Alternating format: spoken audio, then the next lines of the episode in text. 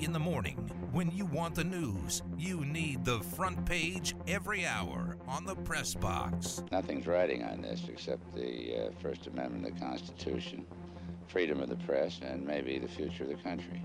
Not that any of that matters. And now, the news. Thanks to Stephen for sending us some Vegemite. Thank you, Stephen. Proudly Australian made and owned. I don't know if they should be proud of it, though. Um, so, thanks, Steven. Uh, The aftertaste is kind of coming back on. but I like it. Jared is still tasting the Oh, stuff, and he, he only had a little off the top. keeps eating it over here. All right, college football playoff rankings are out. Georgia, Alabama stayed at one and two. Oregon jumped up to three. Ohio State four.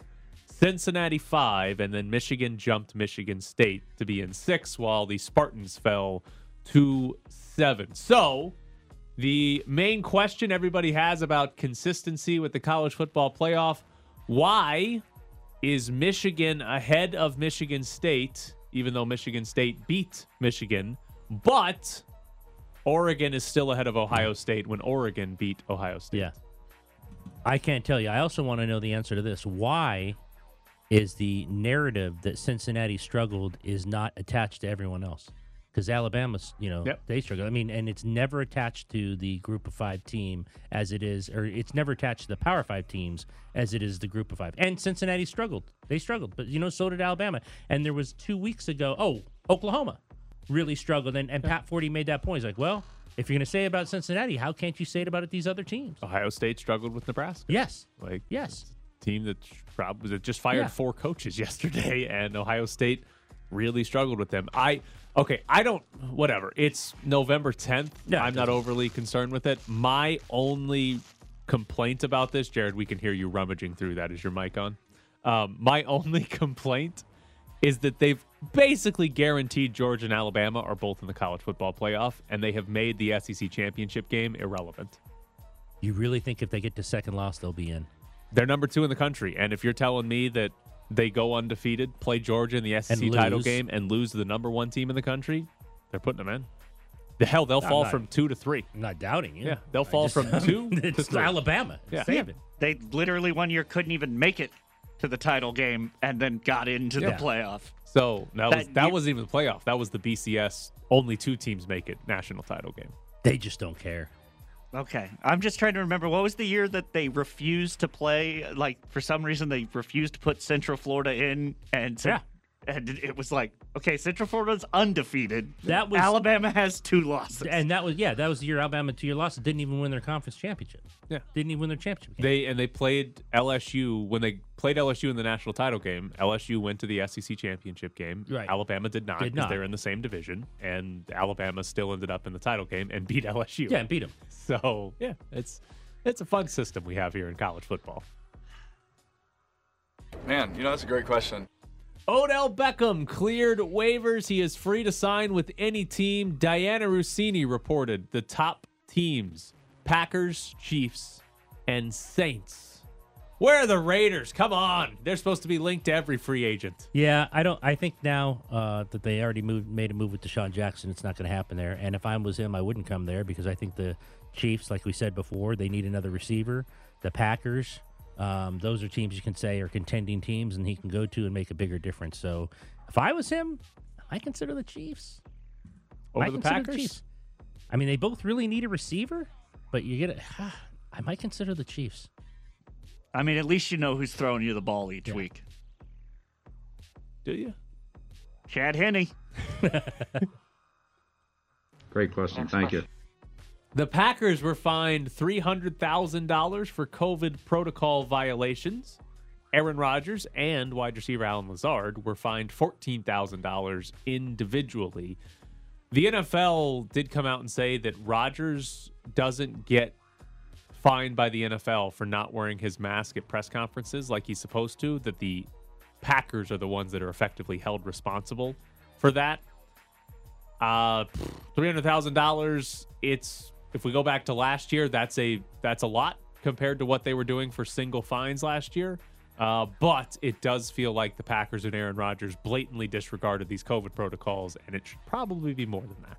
Well, we were making fun before the show about fourteen thousand to someone like Aaron Rodgers. Like, uh, that's all? Okay. I mean, here's Here's here's a uh, well, he doesn't write checks. Here's my Venmo, and I'll Venmo fourteen thousand dollars. Just drops a used Yeah. Honda Civic off at the off at the NFL headquarters. Sell some of that uh, insurance he always was pumping up. Yeah, but it is. It's interesting in that the Packers and Aaron Rodgers, it seems to have intentionally broken COVID protocols. Like this wasn't a oh, he forgot to put his mask No. on, or they forgot I haven't seen that certain guy in a mask in any interview all year. Right, and this is all they get. I guess it sets them up for hey, if you do it again, we're going to come down very hard on you, but. The NFL probably should have already come down hard on Aaron Rodgers because they knew he was unvaccinated and saw his press conferences where he wasn't wearing a mask. Next question. Aaron Rodgers admits that he may have misled people about his vaccination status. He was on the Pat McAfee show again yesterday and said to anybody who felt misled by those comments, I take full responsibility. So That's big for him.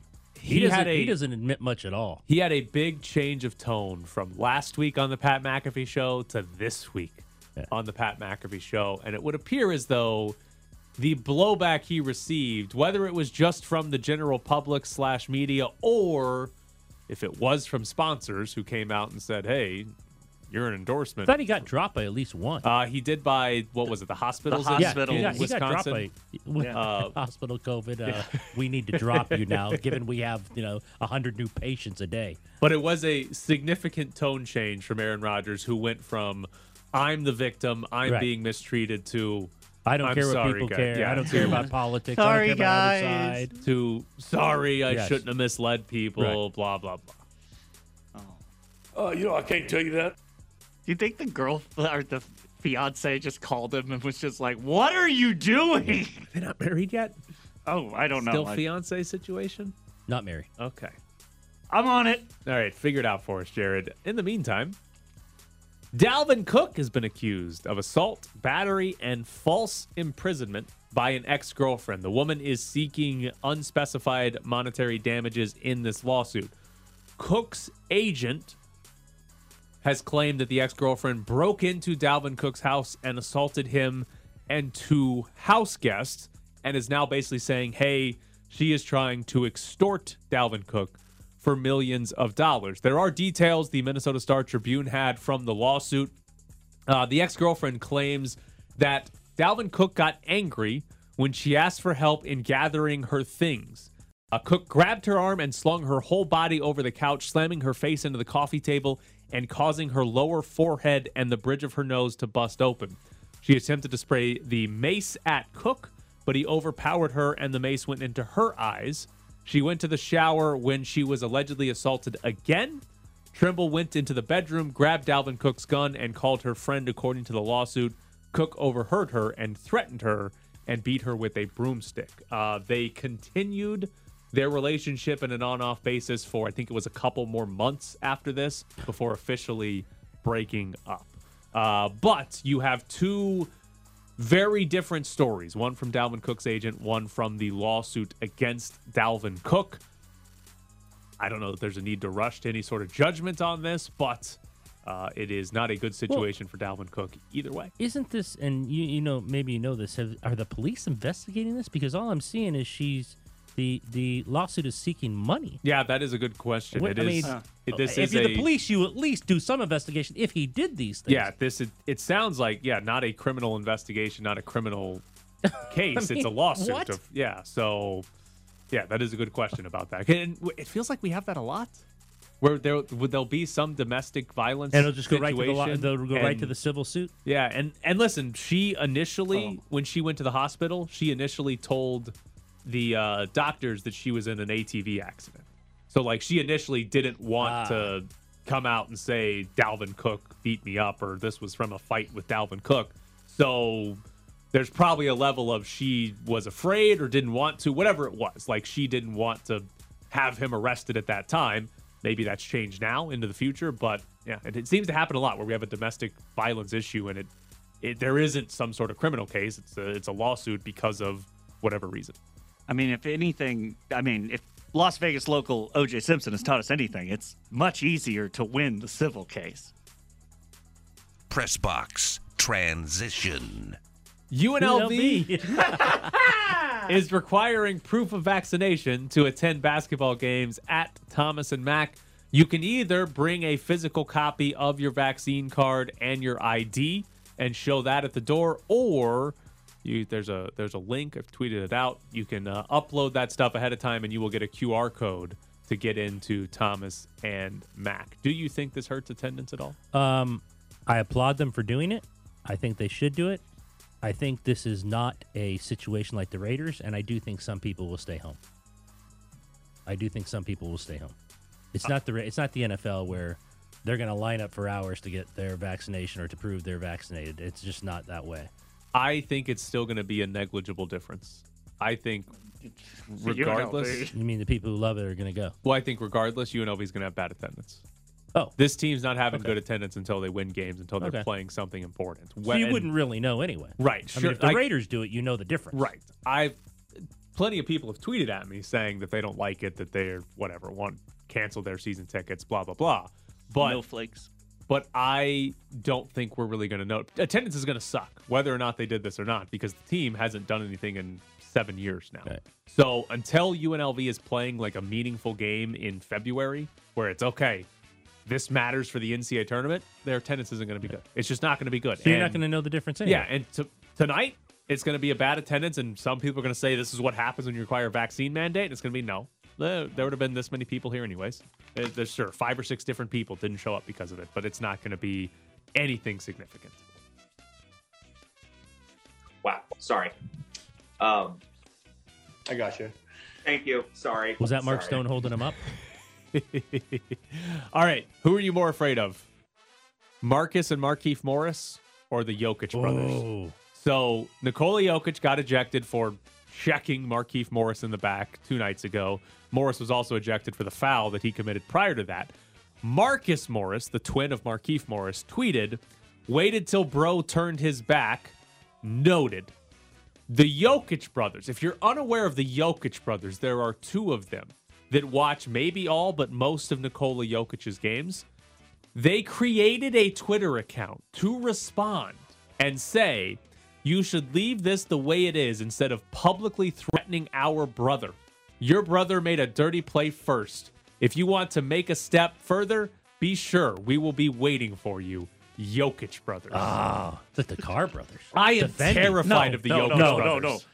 There, there's the Carr brothers. Then there's the Jokic. Oh yeah, no. I'm terrified of Serbians named uh, Nikola, Strahinja, and Nemanja. Like those guys terrify me. So if you're asking me who I'm more afraid of, it's absolutely the Jokic Yes, brothers. I There's agree. no question about that. They, here's the thing: to compare to the Carr family, the Carr family will block anyone that they disagree with on that Twitter. does that doesn't love Derek. the Jokic brothers made a Twitter account to go find Markieff Morris. They were like, "Where's this guy at? Oh, he's talking crap on Twitter. All right, we'll be there. We will be there on Twitter Strahinja and up. Nemanja. No uh, chance I want to see those guys. What a shock on, on Wikipedia. Siblings. Strahinja and Nemanja, and then trending. All right, coming up next, we'll jump into UNLV's season opener, but Ed is gone. Tweet at Bischoff underscore Tyler and at Ed Graney. Ball right side, Van Solen. Goes baseline, bangs into Wood. The official said that Moses pushed with his hand. Moses had both hands in the air. He must have used his third hand to draw that foul. In any event, it's a foul on Moses Wood.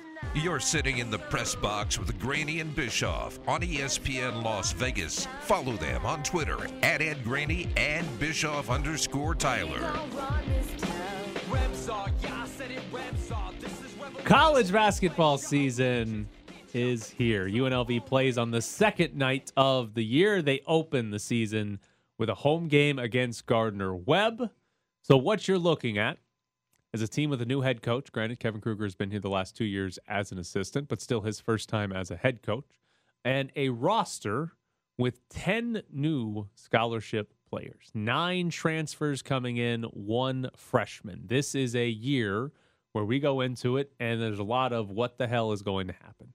How good is this team going to be? How bad is this team going to be? Who on the team is actually going to be any good? Because there's only really two guys on the roster that we've seen play a lot.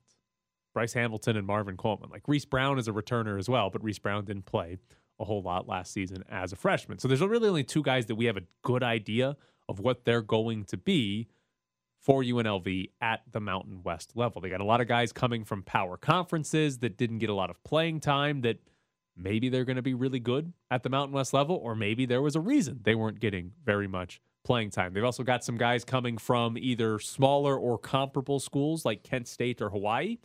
Again, we'll see how the adjustment is coming to the Mountain West, whether it's the same or whether it's too big of a step up and those players struggle. Now, a couple of things to watch for for UNLV. First thing's going to be one of the most obvious things: who the hell is in the starting lineup for UNLV? Uh, Kevin Kruger has downplayed the importance of which guys start the game, as a lot of coaches do, and I would expect UNLV to use a pretty big rotation, at least early in the season. That'll probably change throughout the year because some guys will play themselves into more playing time. Some guys will play themselves out of the rotation, and we'll get to a point where Kevin Kruger says these are the eight guys or whatever that number is that I trust going forward. But here's my best guess as to what the starting five or at least what the main rotation is going to be. I think there's a top four. I think there's like a core four players.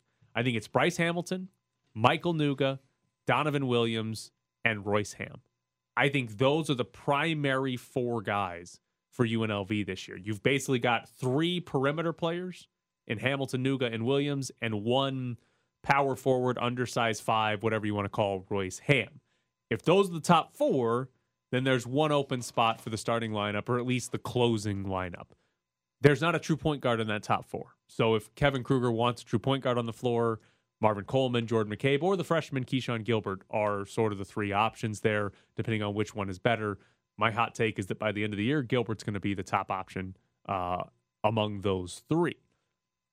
That lineup also doesn't have a true center, though. Uh, it's only got one big man in Royce Ham. Victor Iwuakor would make a lot of sense as a guy getting a lot of minutes. David Muoka is the transfer from Lamar that was the defensive player of the year. If UNLV wants to play bigger, both of those guys make some sense. Now, Victor Iwuakor most likely is not going to play today. He did not practice yesterday. He has an arm injury. Uh, Kevin Kruger did not rule him out, but was leaning towards him not being available. So I think those four are the main guys, and then figuring out who fits with them the best. And it might be matchup dependent. They might have games where they need more ball handling, so there's a true point guard out there. They might have games where they're playing, you know, a team that wants to post them up, so they need more size in there. They might need more shooting. Justin Webster might be the best shooter on the team. He's likely not in that core four, so he might get some playing time if they need simply some more shooting. Donovan Williams, though, of that core four is the uh, maybe the most important one because I believe Bryce Hamilton, we know what he is. He is a high volume scorer, right? And if you can get him to be a little bit more efficient, Bryce Hamilton, very good player, going to provide you a lot of offense.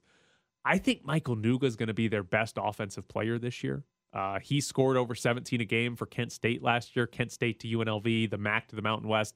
It's not really a big step up. It's very similar in terms of competition level. So I think Michael Nuga is going to be their best scorer. Hamilton might is probably going to take the most shots, but Nuga's a better three point shooter. Nuga's better at getting to the rim as opposed to settling for mid range jumpers. I think those two. I feel pretty confident that is a solid Mountain West offensive scoring duo. I think they're going to get a lot of points out of those two. Donovan Williams because becomes important because he might have a chance to be the third best player on this team and be awesome. This is a guy, he is going to lead the team in highlight dunks. There is no doubt about it. Donovan Williams is going to lead the team in highlight dunks. The guy is, there's no denying his athleticism. He's incredibly athletic, right? The question is going to be can he shoot? He took 64 threes at Texas. He made 22% of them. It's not very good. If he's making 22% of his threes at UNLV, he might be unplayable, right? That might be a that might be so bad that you can't put that guy on the floor for long stretches. But if he can get that up to 33%, that's a big jump, but he's only on 64 attempts in his career. If he can shoot 33%, just dead average at college basketball, that should be good enough for uh, Donovan Williams. The other question is what does he do defensively? Because I think you're going to see it a lot tonight. He's probably going to be playing a small ball power forward position. Can he defend in that role? Right? Gardner Webb might not be the best test for that, but that's going to be a big question is if they're going to play him as a small ball forward, can he defend in that role? If he can do those two things, the athleticism is going to take him to where, okay, UNLV's got a legitimate big three offensive threats, right? That's going to be the key. So Donovan Williams, I think if he is great, UNLV's got a legitimate chance to contend in the Mountain West because they might have three really good players at the top end. If he struggles, eh, UNLV should still be good, should still be fine. There's still other guys on this roster that can be good, but I think Donovan Williams is the key. I think he's got the most upside to sort of join that Bryce Hamilton, Michael Nuga level of this guy is awesome at the Mountain West level. And then the last thing I'm curious to see for UNLV, how good are they defensively? This is a program that has not been top 100 in KenPom since the 2015-16 season. That was the year Dave Rice got fired. They've not been good defensively for half of a decade now. Kevin Kruger, multiple times at practice, has been yelling or talking about, hey, switch. That's what we do. If we do that, then we're a top 25 defense, right? He has used that for a top 25 defense, multiple times. If UNLV has a top 25 defense in the country, they might be going to the NCAA tournament. Yeah. Like the offense would have to be really bad for them to be missing the NCAA tournament if they're top 25 on defense. I'd be stunned if they were that good defensively. Now, Kevin Kruger went out and his main priority was length and athleticism, right? Which should just by itself translate to better defense. But if this team, I mean, listen, top 100 is an improvement over the last half decade of UNLV basketball. But if this team can sniff around 50th, 60th best defense in the country, UNLV's they're going to be right there in the Mountain West. I don't that that's going to be a bubble team probably on the outside, but that's going to be close to a bubble team for the NCAA tournament if you're 50-60 on defense, right? But 50-60 on defense should put you in the top 3 in this conference, right? It should give you a shot at winning the Mountain West or at least being in that conversation and at the very least going into the Mountain West tournament thinking, "Oh, UNLV could actually win this. They don't have to pull off three upsets to win it. They're the three seed, and they just need to, you know, knock off the two seed who they beat before or something like that. So, how good are they defensively? Because if they're really good, if they're what Kevin Kruger says in practice, says, hey, if we do that over and over, we're a top 25 team, NCAA tournament's coming. That's optimistic for me. That's really optimistic.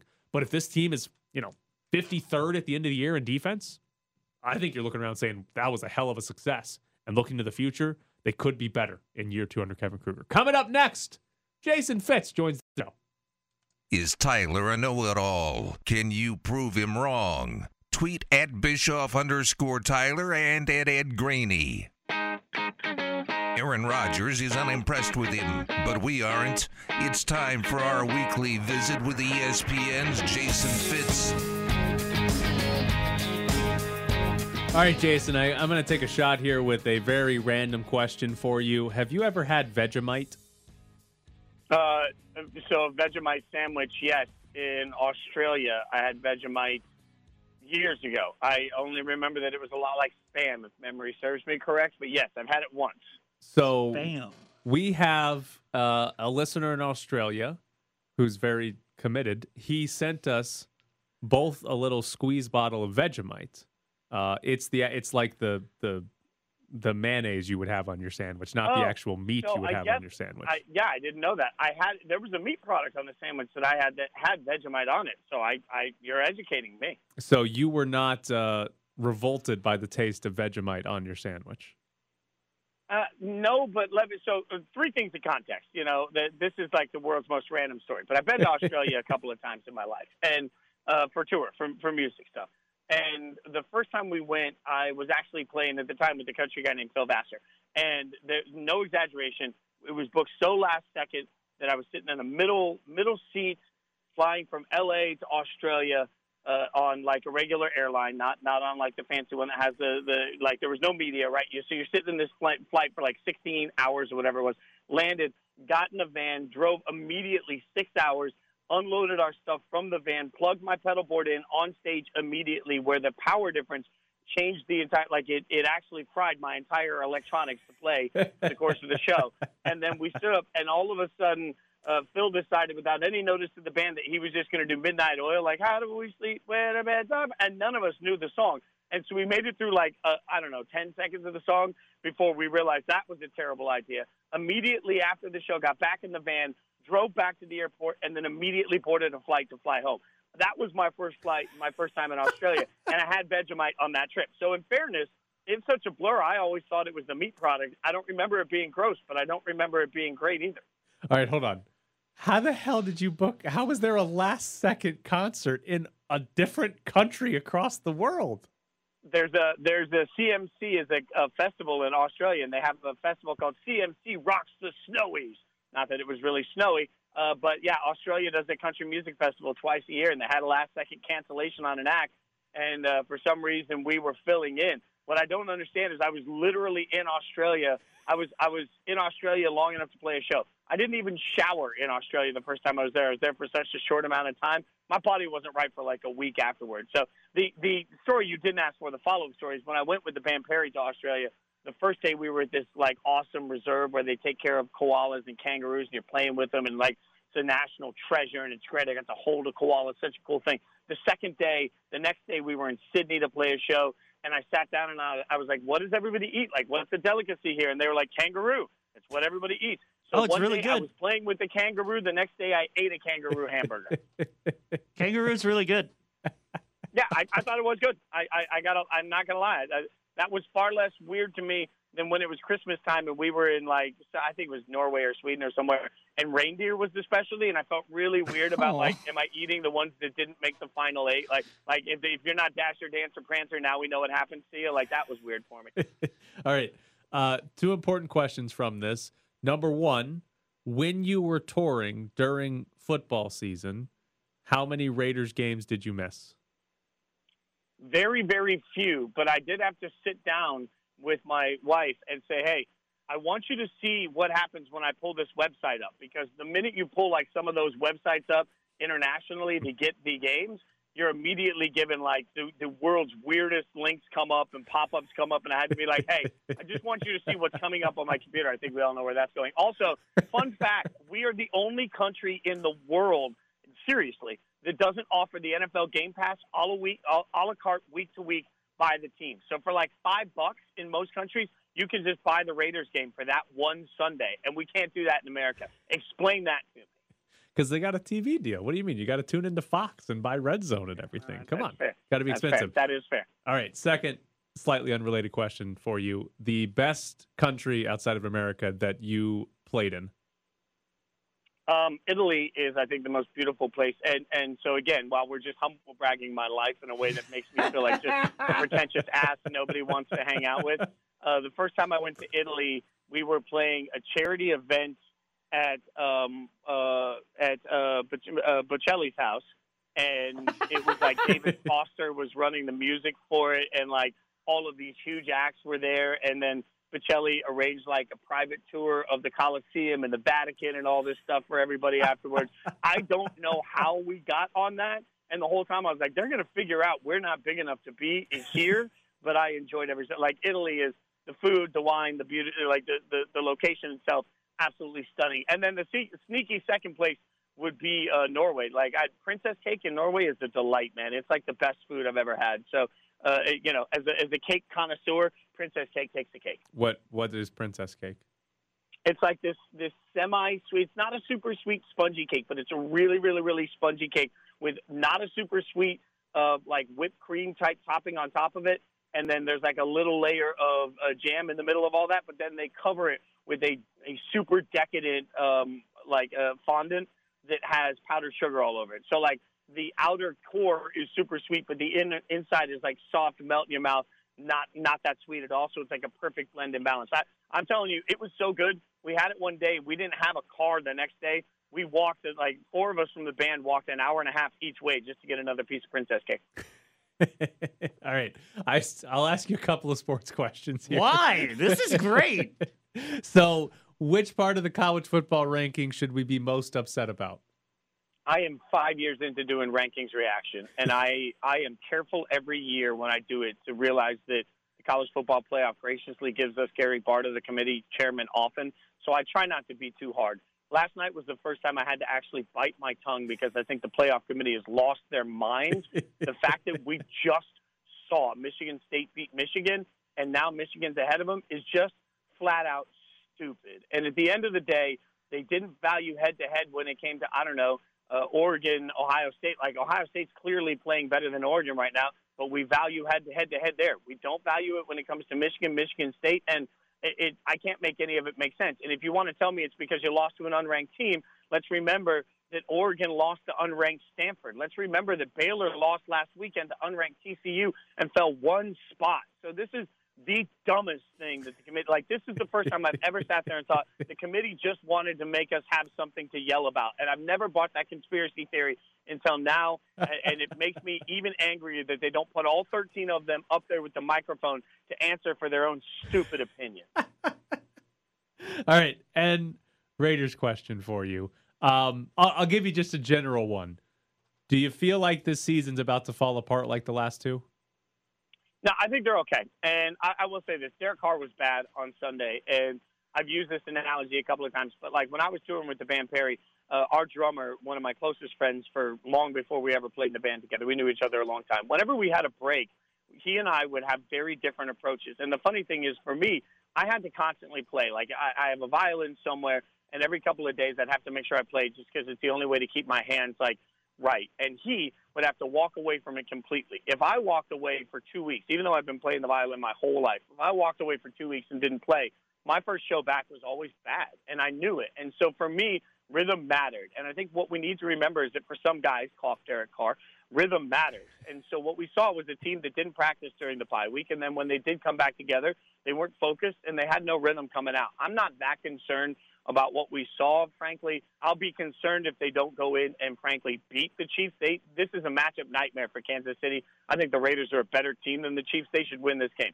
If they don't, then I'll be honest with you next week and say now I'm puckered up. But right now, I think what we saw is a team that was rightfully distracted, that had no rhythm, that had opportunities to score touchdowns, and Carr didn't deliver the ball. I don't think that speaks larger than his body of work this year. I think it's going to be just fine, and they'll right the ship against the Chiefs on Sunday.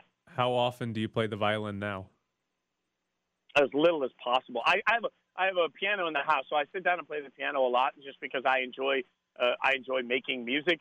But it is now it's once every few months, and when I do play, I'm reminded that my prime was long behind me. So like now now I play, and I'm like, oh God, I, uh, you know, I'm thankful. Uh, it would take a lot a, a lot of whiskey. Although I still haven't decided one Sunday when I'm in Vegas, I'm not just gonna commandeer one of the violins from the the house band that's playing and at least to, like you let out a little aggression. It, it depended on how the first half goes. Like I might just go up there and start kicking things over, take a fiddle, and play at halftime. Yeah, why not? That'll be fun. Jason Fitz takes over the house. They won't band. let me back in the stadium after I kick the the, the door down. But other than that, you know, I'm, I'm good with that. You know, be I'll just have you guys get my back. You'll be fine. They'll let you back in. It won't be a big deal. You're good. He's Jason Fitz from ESPN. Jason, as always, we appreciate it. Appreciate you, brother. So there is Jason Fitz. Um, where the hell have you had kangaroo before? Oh yeah, uh, I had some. Uh, I had an Australian friend when I lived in New York, and then you can get it here in Vegas. Yeah, you get it at Sprouts. Um, there's actually a couple different butcher shops that have it. It's because there's such there's so little fat on it that you if you screw up cooking it, it turns into a hockey puck. So I won't be getting it because uh, I'm not good at cooking. It'll turn into a hockey puck very quickly. Huh? Kangaroo. He reminded me, is like, yeah, one day I was playing with a kangaroo, and then the next day I was eating it. It's like my mother. She Oh, sent yeah. she she sent us all pictures of like, hey, here's my chickens, and then the next day, here's the chicken after it's been cooked. I mean, at least she didn't do that with like a dog. Oh, well, yes, I guess that's the upside there. But yes, Thanksgiving at my mom's. Fresh. Coming up next. What are we doing next? I don't know. I'm going to yell about something. Baseball? Our stats hogwash. Are you tired of hearing Tyler do math on the radio? Call the press box voicemail and let us know. 702 720 4678. His lack of responsibility, you know, for his friends, family, team, staff, and fans that he lied to and exposed to COVID 19, it, it shows a lack of moral character that can't be ignored. We're back to the Press Box Morning Show with Ed Graney and Tyler Bischoff. Be part of the conversation on the Findlay Kia text line at 69187. Findlay Kia. Come see a Kia on West Sahara. By the way, where does Kareem Abdul-Jabbar exist? What do you mean? Like I always see Kareem Abdul-Jabbar takes on things. Where do they come from? I mean, he's he's a columnist, isn't For he? For who? Yeah, that's what I'm saying. For who? I might have to look it up. I don't know. I, I Like the only thing I saw was a Substack. Like, is he running his own Substack blog? I'm pretty sure that's where I bought this Kareem Abdul face mask that I wear. I just I always see on Twitter like Kareem Abdul-Jabbar like quotes or audio of him saying something, and it's like, where did that come from? Like, where? Who does do he work think, Do you think we could get Kareem Abdul? Jabbar? We might if he's writing for a Substack. Like, he doesn't. Does he work for somebody? I don't know. I don't see him on ESPN. It's not like he's popping up on Fox Sports Radio or whatever. I don't know where he exists. Maybe he does, and I just don't see him there. No clue. I was just curious because it's always like, hey, Kareem Abdul Jabbar's talking again. And I'm like, to who? Don't know what it is. Um, now, I'm going to yell about something here. Um, actually, I'm going to be more probably dumbfounded than than yelling. I know I live in a in a sports bubble, right? Where that is like the, the main thing that constitutes my life as far as A, I made it my profession, but B, it's also like my form of entertainment. I will go home and even if it's not something we're going to talk about on the show, oh yeah, I'll watch this random basketball game. Like it's the that's what it is. So what I can't comprehend and this is certainly not unique to UNLV fans, but UNLV fans are the ones that, you know, respond to me the most on Twitter among the fan bases here. I do not comprehend giving up season tickets or just not get going buying tickets in the first place to see UNLV basketball play over the vaccine mandate that they've put in place. So UNLV has chosen for basketball that you have to be vaccinated to enter Thomas and Mack this year for men's basketball games.